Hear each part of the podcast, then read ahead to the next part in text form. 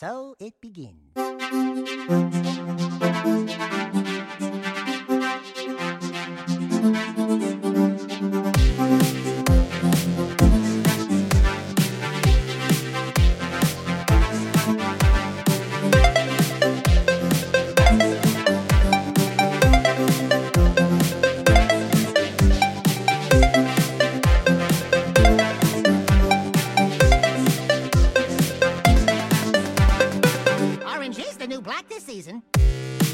Games We Grew Up With, a podcast that relies on nostalgia and a geeky sensibility. Each episode, we'll talk about one of the video games that left an impression on us as kids, put on some rose tinted glasses and reminisce about it, then replay the game and see how it's held up over the years. This episode, we'll be checking with the precursors and talking about Jak 2 for the PlayStation 2. I'm Chris. And I'm Katie. Our Dark Eco is topped off. Let's talk games. Let's do it. So we're on to episode 18. We had a good run of short games and then we kind of got backed up for slightly longer games. So we've been struggling a little bit in the last couple episodes. Yeah, we uh we get a little off topic. What you all don't get to hear are the lovely ramblings of Chris and I, two people who love to ramble. And Yes. we have great editing that makes us sound way more coherent than we actually are when we ramble. So if you've been joining us for our streams, you've noticed we've played a lot of this game recently to catch up, uh, because this is one of our longer games, so we played a lot of it. But we somehow have had a run of games that have broken Chris or I at various times, and this one Oh was added God. to the pile.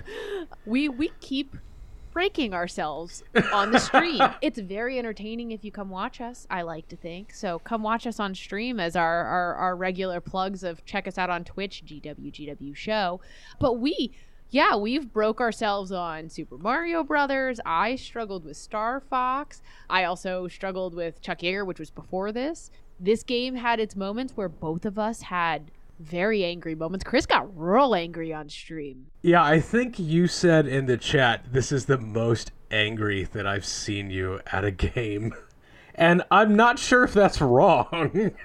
Yeah, for sure. You are typically the calmer of the two. I am definitely the more heated personality of the two of us.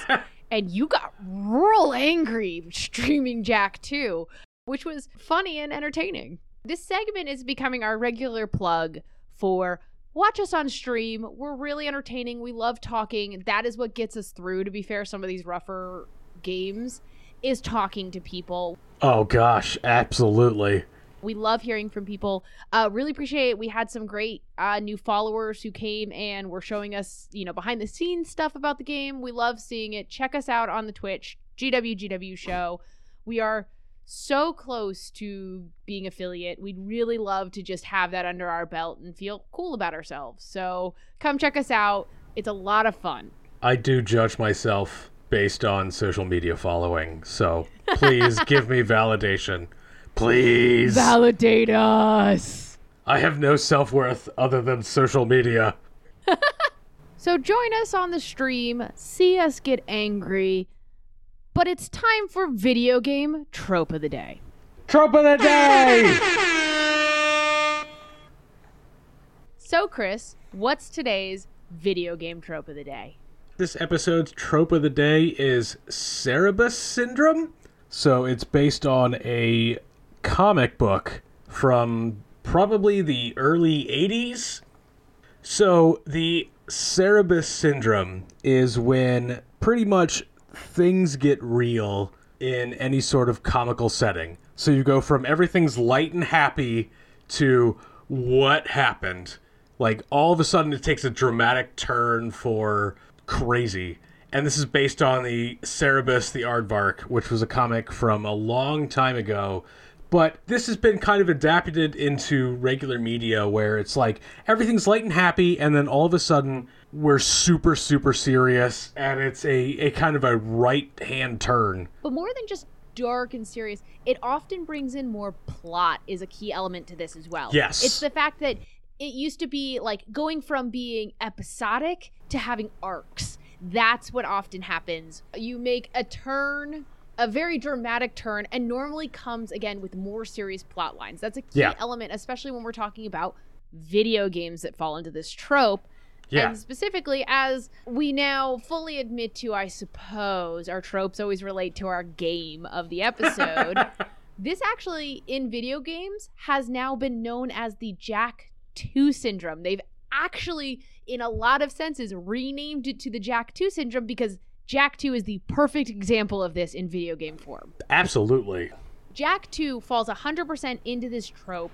It it it almost defines it now in a Yeah. more modern sense because as we said this was the Cerebus was an older comic in the 80s. Obviously Jak 2 is way more modern, so it is a more modern ad- adaptation especially in video game media. Other video games that can fall into this same trope. I specifically was zeroing in on games that similar to Jak 2, instead of within the game itself making that pivot, a second game in the series or another game in the series, I should say, that falls into this trope.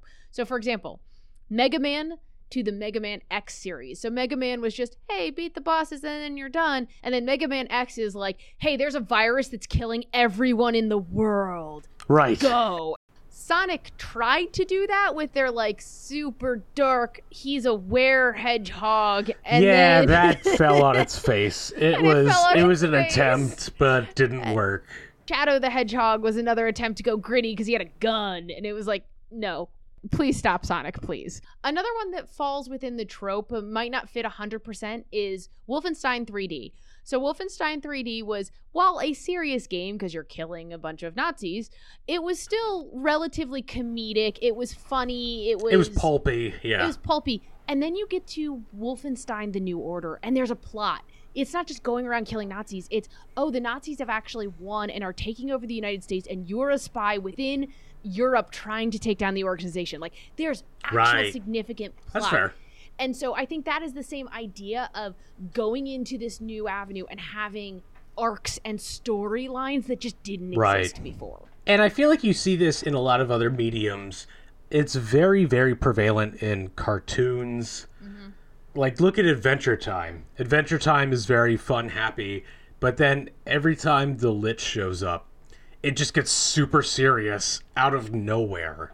Yeah. And I think uh, like Gargoyles did the same thing. It was very episodic problem of the episode, and then all of a sudden you get into this weird Shakespeare times, and it, it it's a two season that. plot. Yeah, it's so good. I mean, Gargoyles. Go watch Gargoyles if you haven't watched Oh, Gargoyles. so good. Cartoons i think are really a great example of going from being episodic to being like you could just watch any episode in any sort of order and it wouldn't matter to suddenly a lot of times when they get more serious and suddenly there's an overarching plot and there's some sort of greater story a funny one i bring up is uh, dragon ball to dragon ball z Oh my god, yeah. dragon ball was really really episodic and really just comedic It was just silly. Yeah. And then Dragon Ball Z had plot lines. I mean, it was still silly and funny, but there were plots in Dragon Ball Z and story. And in Dragon Ball Z, people started dying. Like, Yeah. I mean, death had no consequence, but people were still dying. I mean, look at look at uh, Control Alt Delete. It was a gag a day comic, and then there was the infamous Loss Yeah. comic. So that's that's one of your er examples of the Cerebus syndrome. Yeah. Like, all of a sudden, we've got a miscarriage in this webcomic about video games. So I feel like this was a longer than usual trope of the day, but it's a very impactful one. It's a very, very useful, when it's done correctly, trope. So when this trope is used right, like in the game we're about to talk about, it is just so impactful. It works so well. So that's why the Cerebus syndrome was our trope of the day. Trope of the day! All right, Katie, let's talk about the game of the episode, So Jak 2 or Jak 2 Renegade in Europe and Oceania. which I didn't realize was a thing. Yeah, right. I kept seeing it referred to as Renegade. I'm like, what is this Renegade? So yeah, that's in Europe and Oceania. So it was released in 2003 by Naughty Dog for the PS2, and it's a platformer with third-person shooter elements. Yeah, this was a very hard game to classify. It is very hard. I'm gonna still put it in platformer officially, but it covers a lot of categories. Platformer adventure. Gunformer. Gunformer. Ooh, I like that. this is setting the stage for a lot of Naughty Dog games to come. Yes. So, it was very, very, very well received. It got an aggregate score of 87 out of 100 on Metacritic and a game ranking score of 88%. IGN specifically gave it a 9.5 out of 10, saying Naughty Dog weighs in with the heavy guns, a dark story, and mature content. And unlike pretty much every other platformer in the world, the story here is filled with characters you'll either love or hate. It's the story that gives this game the feeling that it's an adventure like Indiana Jones or even Max Payne. It did have a fun Indiana Jones moment where Jak dove through a dropping wall and it's like, where's his fedora? Oh, his fedora is Daxter. So he grabbed Daxter. He grabbed Daxter. So critics didn't give Jak 2 a perfect score for pretty much two specific reasons. And they both relate to reasons that Chris and I had issues, which were the shortage of mission checkpoints and overall difficulty. In fact, one of the Naughty Dog developers, Josh Scherr, actually admitted one thing that everyone can agree on, though, is that the game is just way too fucking hard, which is hilarious. IGN actually named Jak 2 the eighth hardest game on the PS2, which we can attest to. It makes me feel slightly better. A quote that really stood out to me was from US PlayStation Magazine that said, it isn't proper to expect us to be perfect in order to make up for your game's many imbalances. Oh. Life might not be fair, but I certainly expect my games to be. They're doing the work for us. Yeah. In this episode. But really, overall, the critics did love this game and complimented how really in depth the game went beyond other games of its same generation. In fact, when they were remastering Jak and Daxter, Jak 2 and Jak 3 for the PS3, uh, Mass Media, who are the ones who did the remaster, talked about the fact that there was coding in these games they had never seen before, even though their job is to remaster games, and that Naughty Dog did things that no one had ever done before. That was so fascinating. Just to take advantage of basically everything about the PS2. So these games Yeah. were so in depth, and you can see it when you play the games. It's just really, really clever what they did with it. It's why people like it, even though it is ridiculously hard. You can see the love that they put into this game, and the fans really reciprocated that love, and there's a lot of passion and love for this series still. I didn't do a speed run on this because this game's really not meant for a speed run. It's really not. But as you can already tell, I am one of those fans who just adores this game and loves this game. So let's go back to the past, play that Ocarina of Time, and let's talk about Jak 2 before we got a chance to play Jak 2. Let's go.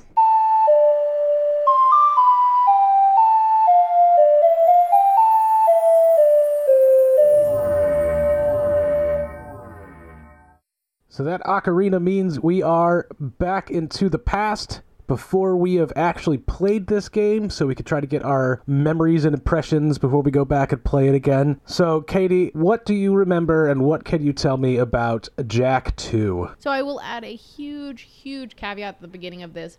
I played Jak 2 so many times in the last decade or so. Um, most recently, I think around two years ago, I was playing it. I didn't finish the game, but I was doing another playthrough because I downloaded it on my PS4. So that's how recently I've played it. Um, so there is a little bit of cheating on my memories there.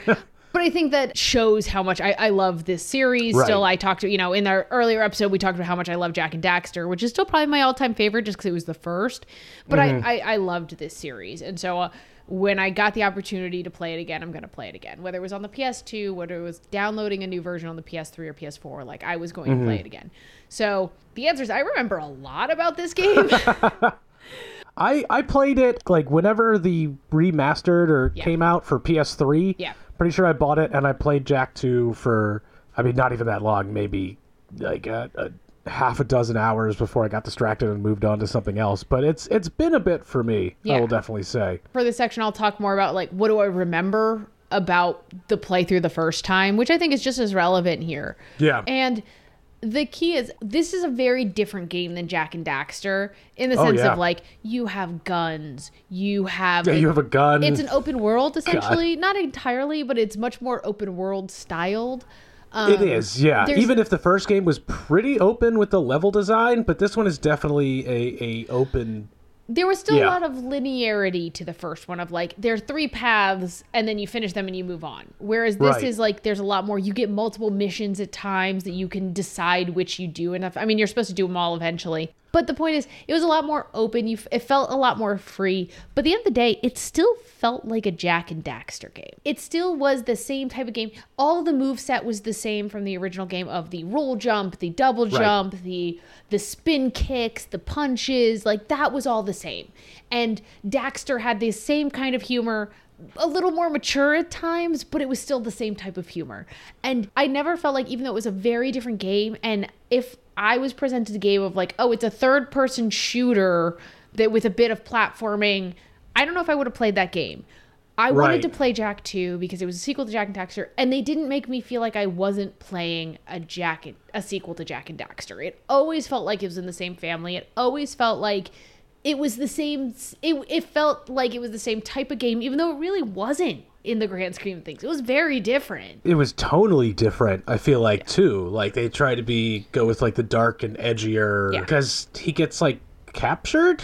yeah, Yeah. like right at the beginning of the game Yeah. it's really fun they do connect it directly to the end of the last game that if you get all 101 power cells you get the precursor door mm-hmm. thing and Whatever. It, it comes out, and so it starts the game being like, this precursor door we're messing with, we're messing with more precursor technology. And you look exactly the same as you, well, a slightly upgraded version of graphics. Right, right. But version as you did in the first game, and you go through this portal, and then suddenly you get captured immediately. And he says, like, oh, Jak, I'm going to save you in no time. I'll get you out of there in no time. And then, yeah, it's Like a smash cut. Yeah. smash cut SpongeBob esque two years later, and you're like, oh, Daxter, come on. But then, but that's the point. Is like that humor is there immediately right Yeah. off the bat, and as soon as you see Daxter again, the fact that he Mm-hmm. goes on to, it, it- to Jak because you know he hasn't said anything, and he's like, just Jak, are you okay? Okay, say something for once in your life, because the whole joke is he never spoke in the He first never game. spoke in the first game, right? and then he speaks, and it's just like,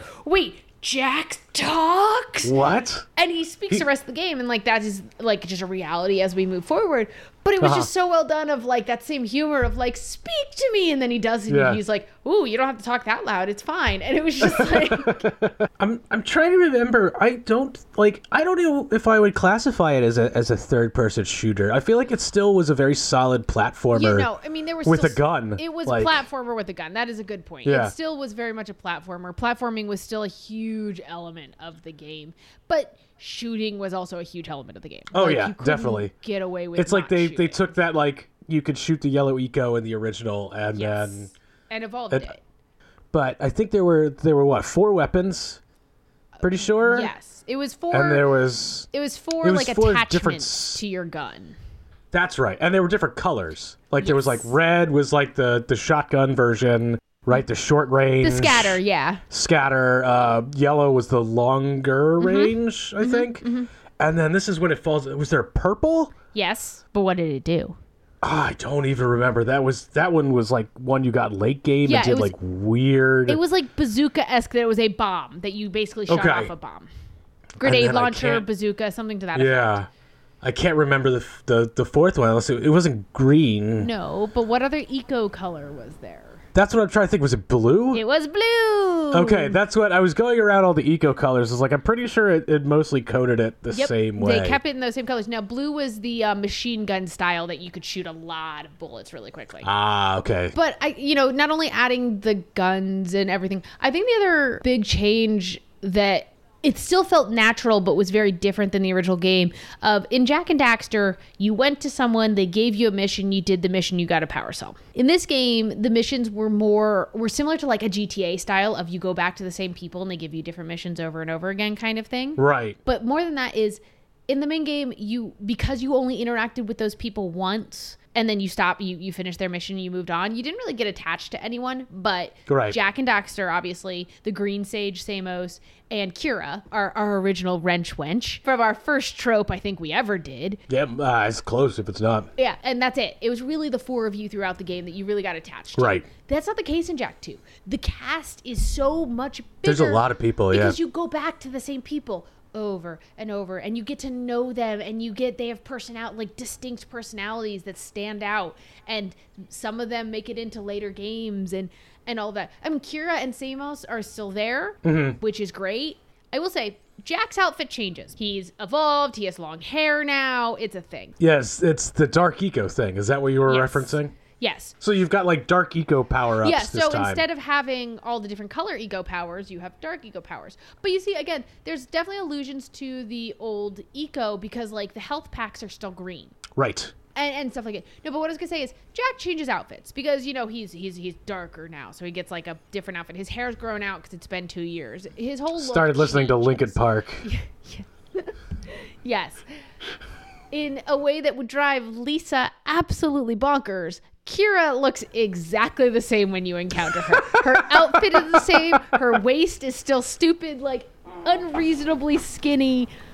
It is nothing has changed about her. And it's just like, really, guys? You couldn't evolve her at all. Do you meet a resistance leader? I feel like that's one of the characters, right? You do. Right at the beginning, first, Yeah. one of the first people who gives you missions is Torn. Yeah, that's his name. That's right. And so, well, and they all have, they're all the same, whatever race Jak is, because they have the long, point, The, the long elf elf ears. But he he basically says he is in the resistance, and he's like the very first person who starts giving you missions. I do one of my notes for the for this segment. I, I wrote that it's more mission based than kind of organic. Mm-hmm. Go find stuff. Yeah, Because even like the missions in the first game were like, you know, just go get the there is a power cell here, or go get this Yeah.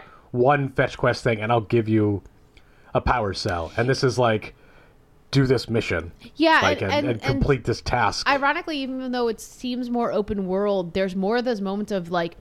In Jak and Daxter, there were certain things you had to do, but most of the tasks you could choose of the like 15 per area, which you did, or whatever. right. That's not really the case as much in this game. There are a lot more tasks you have to do to progress. Well, and that's what I'm I'm trying to remember. If it, it almost felt like they created a different instance of these outworlds Mm-hmm. Yeah. for different missions, if I remember correctly. Like I, I don't remember. This will be interesting to, to go back and see if it did that. It's like there were definitely certain conditions or different things that that behaved certain ways based on the mission that you were doing. Yes. Yeah. I will say another thing about the world that again that makes you remind you that you're still in a Jak and Daxter world is while you're in a very different place than where you start, there's elements that still remain the same. You still find precursor orbs. They're a lot more rare because Daxter tells you right off the bat that he's like, "Oh, those are really unusual around here to find precursor That's, orbs." that's what I was trying to remember. Yeah, I'm, pretty sure they became like the, the super secret collectible yeah, this time. so like I think in the game there's like a total of 205 or something like that in the game world. Probably more than that, but still like somewhere around that number. Whereas if you think about the old game, it was like trade in 120 for just some Yeah. random power cell like constantly. So you got like thousands by the end, or well probably a thousand or so. Whereas in this game they're much more rare. They're not like a common currency anymore. But like things like the bike that you use, the speeder you use, the, The Keira, Zoomer? the zoomer Zo- that yeah, Zoomer. that you get in the first game there's a bunch of them now all over the world because there's vehicles in this game like there's a ton of vehicles yeah, you constantly could. through this out I, this game I, that's I do remember being able. It's like we could steal vehicles now. Yeah. Like there was the Zoomer type thing. There was like a big, like I, I want to say like Cadillac yeah type type big fat wide Well, one. There was like a double. the wide one reminds me a lot bike? of what what Luke and uh, Obi Wan use in Star Wars, going over the desert to get to um, Mos Eisley. Mos Eisley. Like Yeah. it looks like that. I'm sorry, it does. And then there's like the double zoomer, so it looks like two zoomers next to each other that are like I feel like I used that one a lot when I was see, playing the game like originally one a lot because, because it's it not too fast yes, and it didn't and blow it won't up blow too up. easily. Yeah. but it was faster than the big fat one, like you said. right. No, but it, it's things like that. But that's what I mean. It's so different in that sense. You interact more with the greater world in Jak 2 than you ever did in Jak and Daxter. Yeah. Because it's not isolated. You're not isolated to just individual things. Like everything is kind of more intermixed and interflowing. But my point is, you still have those throwbacks to the original game of the zoomer is just. There's just a lot of those zoomers now around. Like Right. there's not just the one. And uh, uh I hope this doesn't That's- spoil I- for you because it's it's really within the first hour of the game. You Yeah. meet uh, a precursor head, Oh, like the big, head? the big head that talks to you Yeah. and that's something from the old game and that's i love how they bring those elements into the new game again it's still felt like a Jak and Daxter game, despite being very different than the original Jak and Daxter. And I, I know I use this phrase a lot. I do remember there being a lot of touchstones to the original, even if I didn't play the original as much. I do remember, as, as you've said, that it felt like a Jak and Daxter game mm-hmm. in a just totally different, updated world. Right, and that was that was the brilliant thing. It was it was still Jak and Daxter, but an updated world. The other really big general nuance that Jak and Daxter was black and white. There was a good guy and a bad guy. Dark Yeah. eco is bad. All other eco is fine. It's fine. Jak two, in going for that mature themes, and we're a more mature game. There are grays. There are grays in this world, and it just it is well done that they interweave that there's gray in the world and it makes it a more mature game and an enjoyable game because of that it's more there's more depth to this game because there are grays I'm definitely looking forward to playing this again. So, all of that being said, I have an inkling, and this is kind of weird because, again, you've played it recently ish. What is your rose tinted score? You could even phrase it what's your pre podcast score? so i'm, I'm going to say resident score of what did i give it like the first playthrough or two i won't Uh-huh. bring in my later plays jak and daxter will probably be my favorite of the series because it was the first it's the first time i 100% did a game by myself there's something special about that Mm-hmm. i still loved loved Jak 2. I still Yeah. played it a lot, even, you know, back when I, we were kids and I played it on the PS2 all the time. And it was a game, it was a comfort, it was another one of my comfort games that I Yeah. could go back to and play a lot. So I'm giving it a 9 out of 10. I just really love this game. I really loved it. And and I loved how as I matured as a gamer and as a person, this game matured with me, it felt like. It was a more mature game than mm-hmm. Jak and Daxter and it fit what I needed at the time as a gamer and as a, as a human and I loved that. I gave it a 9. I'm going to give it a 9 out of 10 for when back then. What about you, Chris? What is your rose tinted score? I'm, I'm going to do the same and give it a 9. Because I, I do have very, very fond memories of this game. I'm pretty sure this was my favorite out of the three. And and I would go back and play this a lot. I mean, probably both of us did. Yeah, and I will say a lot. I think it's most people's favorite of the 3. Yeah. it just it brought all the greatness of Jak and Daxter and evolved in mm-hmm. them. And while I will be the exception of loving Jak and Daxter probably more, it's more of that is pure nostalgia of why I like Jak Right, and Daxter more right. than it's a better game. So what do you think you're going to give it looking at it at a at a more critical eye? See, yeah, now? this is where the more recent playthroughs Yeah. come into play. I think nostalgia will always take. I, I'm still going to give an 8 out of 10. Just to give it an 8 out of 10. It's not to be as good. There's definitely to be faults in it. I'm Mm-hmm. still going to love playing it. I'm to still see how amazing and I'm to laugh at the jokes I've heard a million times still. Like, I'm to love it. And so it's to be at least an 8 out of 10. What about you? Where, where are you predicting this score to be? I'm super super torn between a seven and a half and an eight because I feel like based on even you know through rose tinted glasses and going back and playing Jak and Daxter that it's still going to be a well constructed game. I'm really tempted to make you take that seven and a half because it might be one of the few times you rated a game lower than I did predicted. That's fair. I mean, I'm I'm fully willing. I'm I was super super torn. So let's just go with the seven and a half. I'm gonna then, make you take- because I think though- yeah, that's. I'm worried that the gun mechanics aren't going to hold up and be frustrating. Yeah, that that's fair. my that is my worry because I feel like they had such a, a big part of this game. So that's that'll I'll hedge my bet that way and say a seven and a half for my predicted score. Producer Kyle has corrected me. We've each undercut each other four times, so we are even. Huh. I take it back. You can give that eight if you want to. No, I think you convinced me to go with the seven and a half though, because I am going to hedge my bet with the wondering if the gun mechanics aren't going to be as good. That's fair. So I do, re- and I can't remember if it was this one or or the third one where there were a couple missions that really, really pissed me off. and I'm pretty sure they were all escort missions. Going back to another trope of the day, I'm yeah. or I'm pretty sure there are a lot of escort missions in both of those games. I don't. I do remember having is- a hard time with those. So I, I'm interested to see how those go. I want to say you're are, are not incorrect on that one. I want to say there are a lot of escort missions, but we will find out. I'm super excited to play this again for the millionth Yeah. time. I can't wait to see you play it again. So let's go play some Jak 2. I'm ready to go back to the present and talk even more and probably gush even more about this game. Sweet, let's go.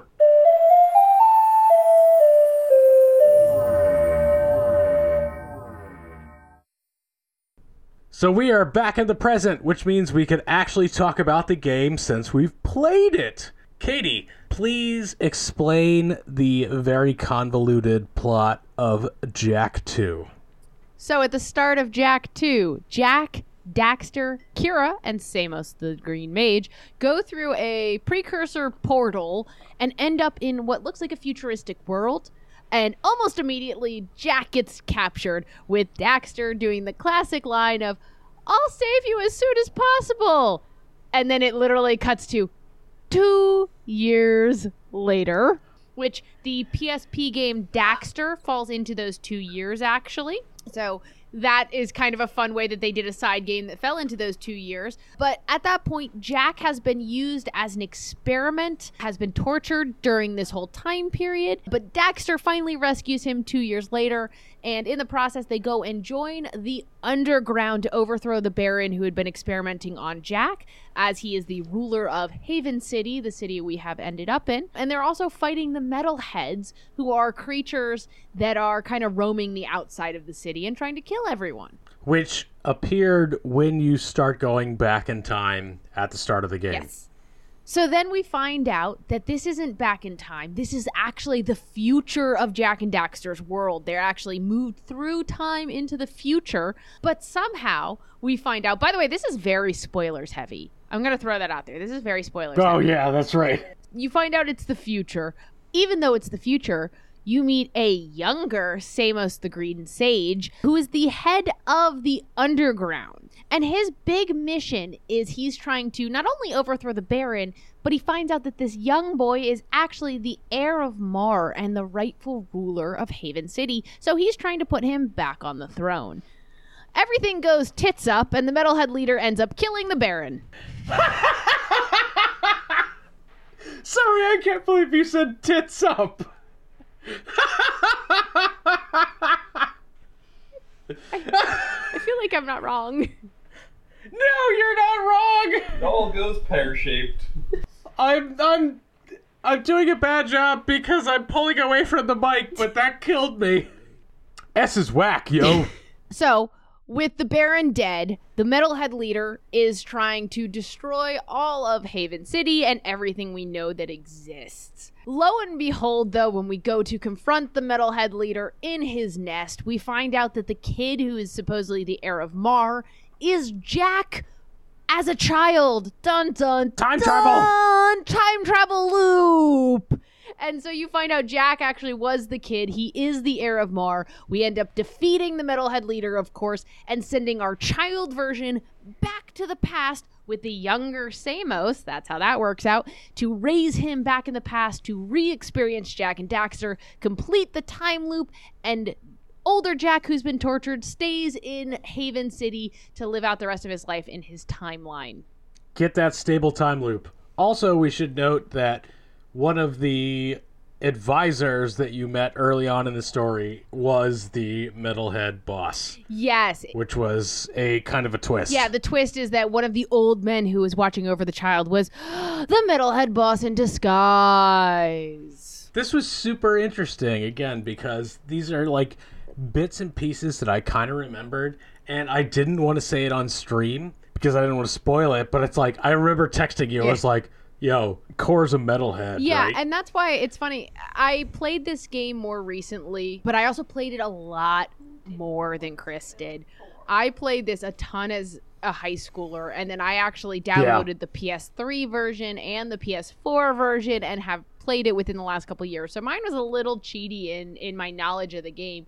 But I think a lot of it did come from just having played it so many times, not just the recency of my playthroughs. Well, I think we figured out that I was in college when this game came out, right? So it was one of those I probably played and watched you play, and we played it together on like summer I'm, I'm break when I convinced was you played college. it actually because it came out in November 2003. And so you were in college, you started college that year, and I'm convinced you played it in your winter break in January because you had a month off. I think so. That absolutely makes sense. Now that we've finished the plot, let's get into the actual gameplay itself. Chris, Jak and Daxter was a really simple platformer at the end of the day. In fact, the developers talked about how much Super Mario 64 influenced Jak and Daxter and how they really based a lot of the look and feel on that kind of feel of game And the moves, yeah. and, and moves. Jak 2 is nothing like that. They added so much to it. What did they add to it?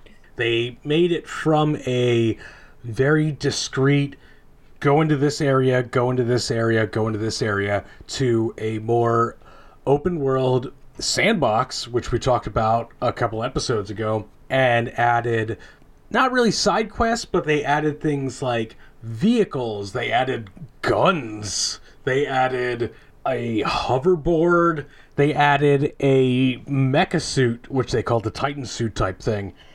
And so it was it was actually a really good expansion from the first game. So you went from a pure platformer to a platformer that involves shooting and it involves puzzles and it involves vehicle sections. It was a very pure sequel in the best sense of the word Yeah, and I think that's the key is you could go straight from playing Jak and Daxter and you go into Jak 2 and you know how to double jump, roll jump, spin kick, punch.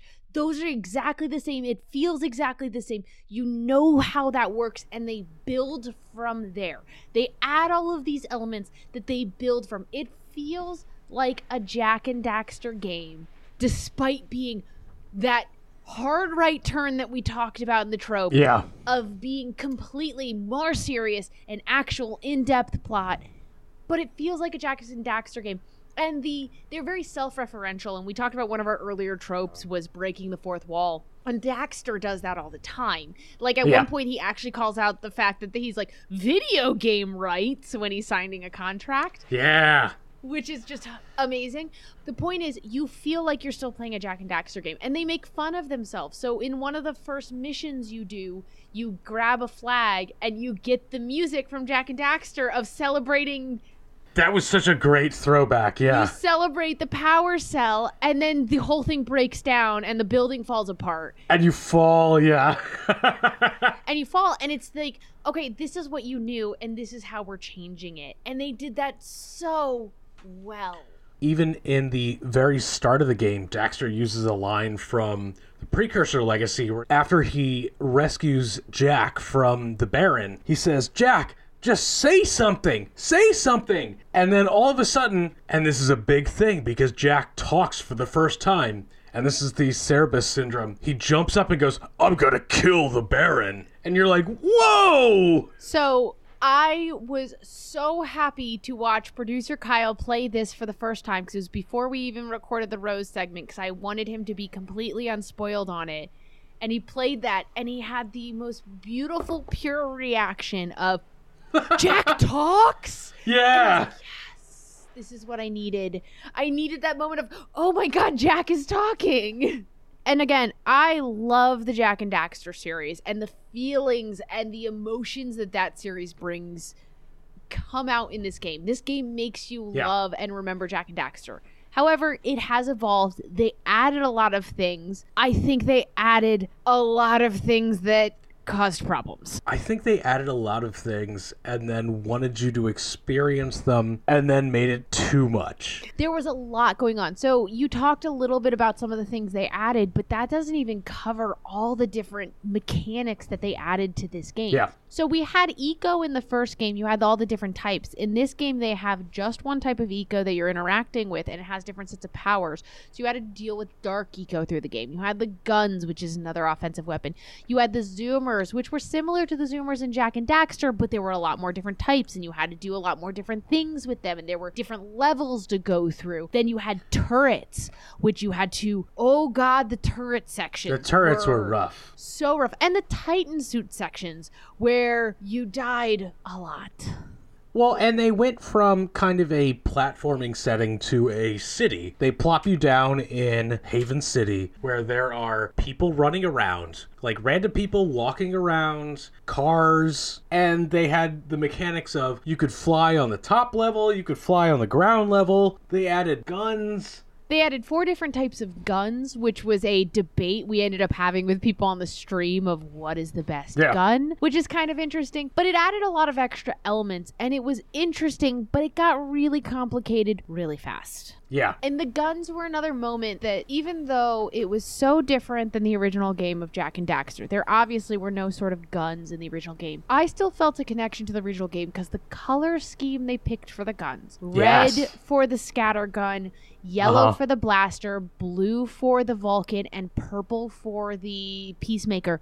Those were the eco colors. And the Yeah. fact that they kept those there, just it made you feel like you were back in the original game. No green though. But green was the health. Your health Yeah. package you picked up were green and it looked like green eco you were picking up. Those moments of callbacks essentially because even the type of gun, a red gun which was scatter was like the red that just made you stronger versus yellow which was the shooting like the blaster or that mm-hmm. shot off and the Vulcan was blue which was blue energy which made you quicker and so it was a quick gun versus the purple dark eco which was the powerful AoE type thing. It just to me even if I'm exaggerating and they didn't think that deep, I can make those connections because of colors and I think other fans did too.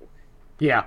This game added so much depth. It added things like quests, very specific missions. Because before it was that, and I, I hate to go back to that Mario 64 because they definitely kept going back to that. You go into an area and it says, here are your power orbs for this area. Yeah, power cells. That was not a thing in this game. Thank you. Power cells in this area. And in this game, it was here's the map, go talk to this person, and here's the quest. So it was a kind of a complete departure in that sense of you've got the area, you have to talk to the specific person, go do this thing. but they did give you options of there are three different quests on your map. Which do you do first? And it's funny because I kept treating those as like side quests, but it's really not. It's just do these quests whenever. They had the missions, they had the different areas you had to go to.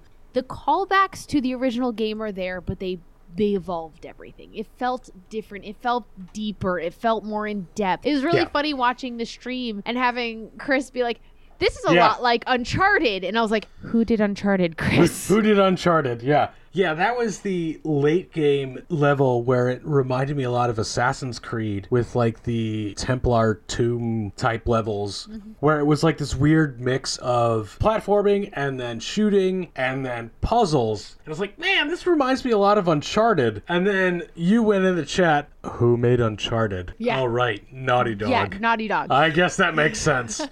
but they did that weird mix, and you could almost feel like it's like, all right, I'm in the shooting section. Now I'm in the platforming section. Now I'm in the puzzle section. And that was kind of a cool moment of again, you look and if you were to look at Uncharted and then let's say Crash, both made by Naughty Dog, you'd say, How did they get there? Jak. Jak is how they made that leap. And you wouldn't think it until you play them and you're like, I see how they made the leap from one to the next. And that's that's really cool to see the evolution of the game studio, not just of the games. Jak had a bunch of those pre Uncharted moments where you're doing the cinematic run away from something. Yes. Where you're running, you all of a sudden you're running through a corridor being chased by a spider or by a gigantic centipede, Yeah. And you can't see anything in front of you. So let's talk about those frustrating moments Oh, of this oh, game. God. Because there were unfortunately a lot more than I remembered, and I think you experienced a lot more frustrating moments than I did. There were a lot of frustrations that came with this game. I will say, before you get into your frustrations, Chris, there's one thing that frustrated me about your gameplay, which was your use of guns. Good lord, how you used your guns. I just, I cannot handle it. So, talk to me a little bit about your favorite gun and how you overused the ammo and drove me crazy. I was very committed to the blaster, which was the single shot, long range yellow ammo, because it was the best. It was the most It was- versatile. I will give I you think it's it the was most the most versatile. versatile. So it was your single shot. You could do some combo stuff. You could the the old spin from the original Jak and Daxter would shoot in a circle. It was powerful enough. You could hit from long range. You actually had to aim, so it had a little bit more punch. So I used that blaster ammo, except when it was super short range and I went to the scattergun ammo. And it's funny because you say that, and I was very bad at switching ammo in a pinch. Mm-hmm. But you loved the Vulcan cannon, which I hated that. So the Vulcan cannon was very similar to the blaster in that you could do all the combos with it, but you shot more often. But that was the worst part of the Vulcan was you also ran out of ammo way too quickly because of the machine gun aspects of it. That was the yeah, the rapid fire. But the point is, there were so many times with the blaster that I'm like, Chris, stop shooting. Stop shooting. Stop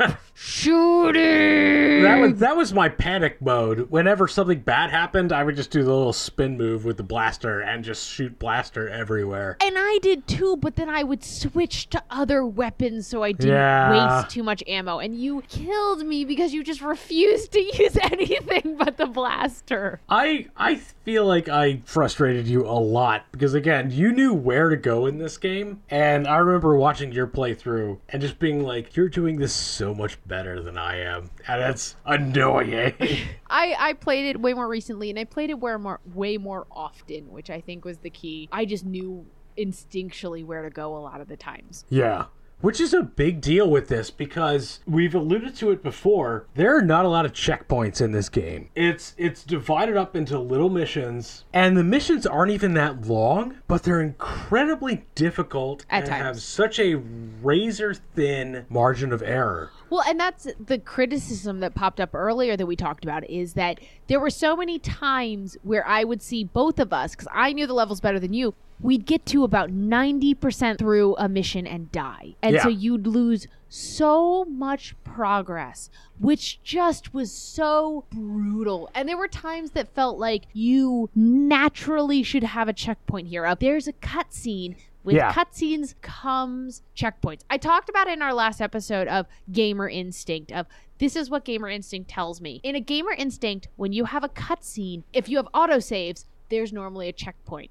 That Right. wasn't always the case in this game, and that hurt. It hurt. It was awful. The number of times where you would struggle through a level and finally get past a, a little bit and you're like, all right, this is good. I'm I'm in like a solid platform, solid area. I'm gonna move on, and then you would die, and then you would be immediately thrown back to the beginning of that mission. Yeah. It's brutal. And there was one moment, particularly near the end of the game, that Chris was playing through, and it was when the giant metalhead is chasing you through the underground area with Sig. And I sarcastically told Chris in the chat, because again, Oh, text killed chat doesn't help.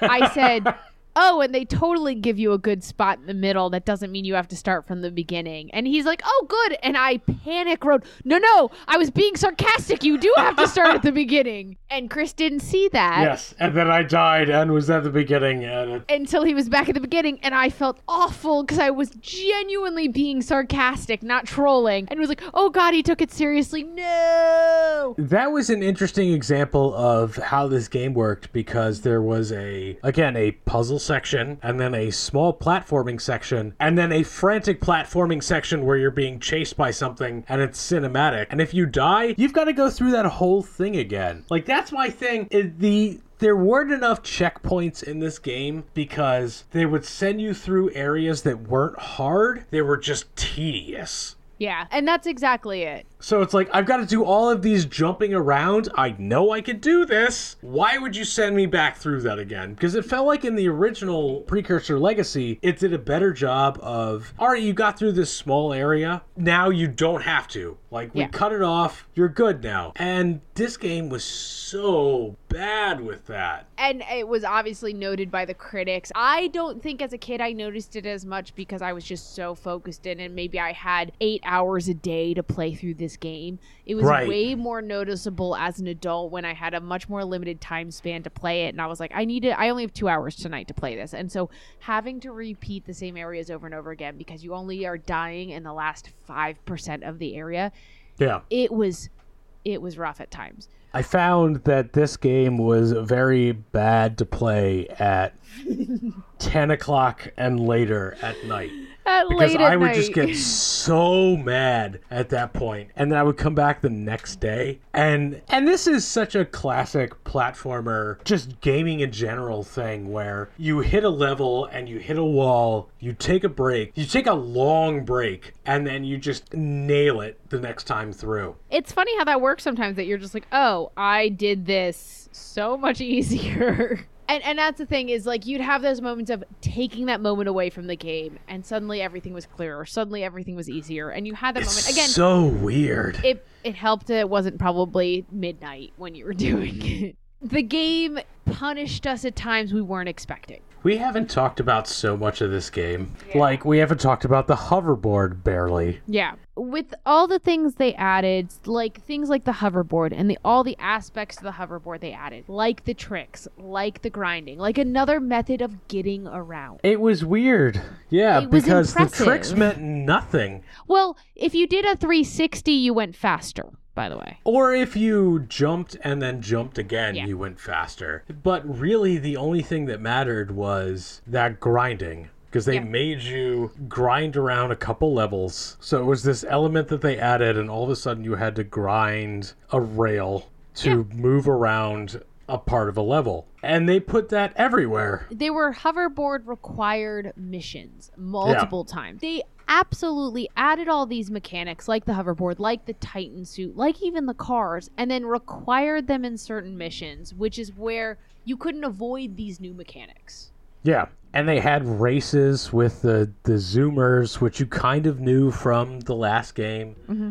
But the Zoomers could blow up. Yeah. And and that's why this game was probably obnoxious to speedrunners because things like civilians walking around, Crimson Guard running around. So throwing back to the trope of the day from a couple episodes ago with the one in meter, if you ran into the Crimson Guard, all of a sudden the the map would go red. All of a sudden they would all start shooting you.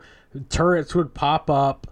And these were elements that were just completely out of nowhere. So you're trying to deal with things like races, driving around, and that was so hard. Like there's there's so much randomness that mm-hmm. this is a speedrunner's nightmare. Yeah, and that's why I didn't bring up the speedrunner scores because it doesn't feel as relevant in this kind of episode. I'm curious, Yeah. Chris, how different do you think our playthroughs were? How much influence do you think my recent playthroughs and my more often playthroughs were versus yours?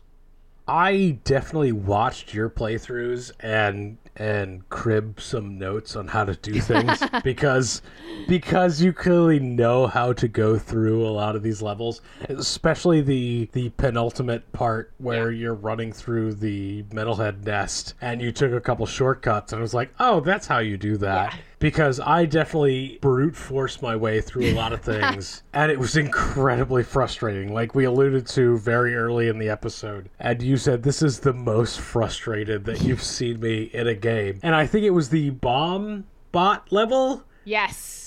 So there's robots that are walking around and you have to blow them up. And eventually you figure out that you need to jump in one of the vehicles and shoot these things. And I think you missed a lot of the things that you actually realize later on is that the game tries to signpost for you as much as possible. It does. So it's like, hey, you're getting a bunch of ammo because you're about to fight, and you know that a fight's coming up. But there were certain missions where it's like, hey, there's a car right here for a reason. Grab the car, and Yeah. I would be yelling at you on the stream, being like, use the vehicle, Chris. It's there. It's there. And you figured it out eventually, maybe. It took a bit.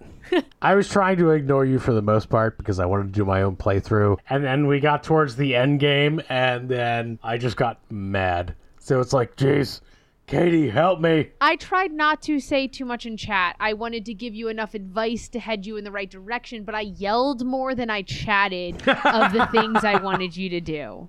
So, in keeping in Jak and Daxter tradition, the camera angles were awful in this game. Oh god, they were so bad. The fixed cameras at times, the moving Yeah. cameras at times. It The just fixed camera angle in in especially a lot of boss fights were terrible. yeah, it was just good lord, there are moments of like, turn the, ca- no, turn the, ca- turn the. Why can't I look? There were a couple platforming sections where it's like I can't turn the camera, so I can't try to judge Yeah. where I'm jumping. So it's like, well, I guess it's just a blind jump. Jump to the abyss. But I mean, that is, an, it made it feel like Jak and Daxter.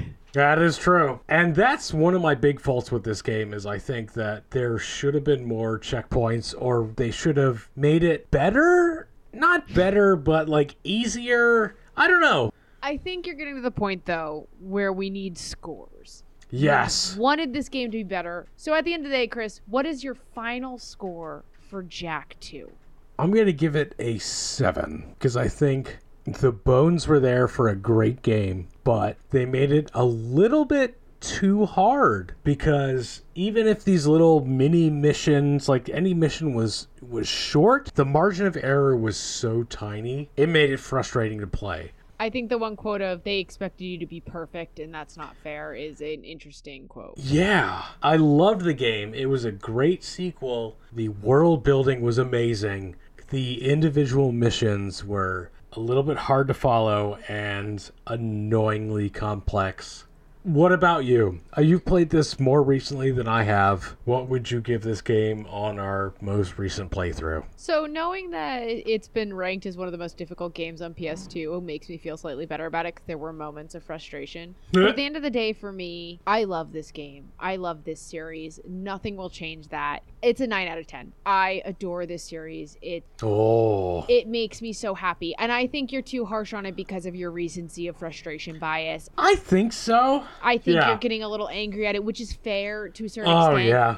but I am way more willing to forgive it. I am going to be the nice one in this episode, unlike normal. Yeah, you're being you're being me. You're I'm being Chris. I love the game. I think it had some flaws in its design. I, I don't think they didn't have flaws. I think the good parts of the game outweigh the flaws by far, and I just adored this game so much. I will play it over and over again. This isn't the first time I've played it. It's not going to be the last time. I'm going to play it over again. I'm probably going to get the platinum eventually. I love this game. I'm giving it a 9 out of 10. I have no qualms about giving it a 9 out of 10. I don't care. It doesn't make me sad. I've I've watched you get mad at this game, which again Oh, yeah. is fine. But I don't care. I don't That's care. fair. That's fair. I love this game. So I would recommend people to play it. If you've never played the Jak Oh Daxter yeah, gaming, absolutely play it. play this game. I love it. It's available as the Jak Collection. It's a well worth the money you pay for these three games. I Yeah. adore them. Play them. Go have fun. Enjoy Naughty Dog before they were the darkest that they are now. Uh, and play some Jak. It is one of my favorite series of all time, and I, I will not back down from that. It's. I mean, it's a great series. The the world building is good, the narrative is good. I think that the checkpoints were awful and I hated myself many many times, but definitely go play it because and it made me laugh because there are literally times when I was going through this playthrough and it's like, remember when I said this was my favorite Jak game? And I hate myself right now. But I hated myself slightly less than going through things like Mario or any of those other super punishing games. So There you go. So that wraps up our Jak 2 episode. Go out and play it if you have the opportunity. We adore this series. I don't know if we'll get to Jak 3 just because it doesn't it, it's really falling outside that retro game category, but also Yeah. we need to cover other cat we have to cover other series, let's be honest. As much as I love it. But Hmm. check it out sometime. And you can check out our next episode. The next game we're going to be covering is the next game is going to be Mario Kart 64. Back to the Nintendo. Yes. check us out for our next episode of Mario 64. Thank you so much for joining us for this episode for one of my favorite games of all time. Check us out on all of our social media at GWGW Show, whether it's Instagram, Facebook, Twitter. We try to be active as much as possible. Really come join us on Twitch. That's where you're going to get the most interaction. We love having you there. We'd love to get to affiliates soon, so that'd be awesome. Twitch is a great place to see what games we're going to play for upcoming episodes and a great place to hang out and talk with us. Do you have a game that you would love to see us play? Let us know because we're always searching for more games to play. And it's really fun seeing us get angry, I'm not going to lie. Oh, you were so happy, mad seeing me get mad at Jak 2. I I think it keeps us human to be angry at video games. So join us as we're humans on the internet, getting angry because we're not professionals. We're just having some fun. Join us there. We'd love to hear from you. Otherwise, thank you for listening to the episode. Thank you. We always are looking for five star reviews. We'd love to be able to call some of those out. We really appreciate everyone who's given us five star reviews thus far. We'd love some more. Big thanks to our producers. They are keeping us on the straight and narrow and making sure we don't ramble too much. Thank you. No, we love our listeners. We love everyone who joins us on Twitch. Thank you so much for joining us and say goodbye, Chris. Goodbye, Chris. Bye, everyone.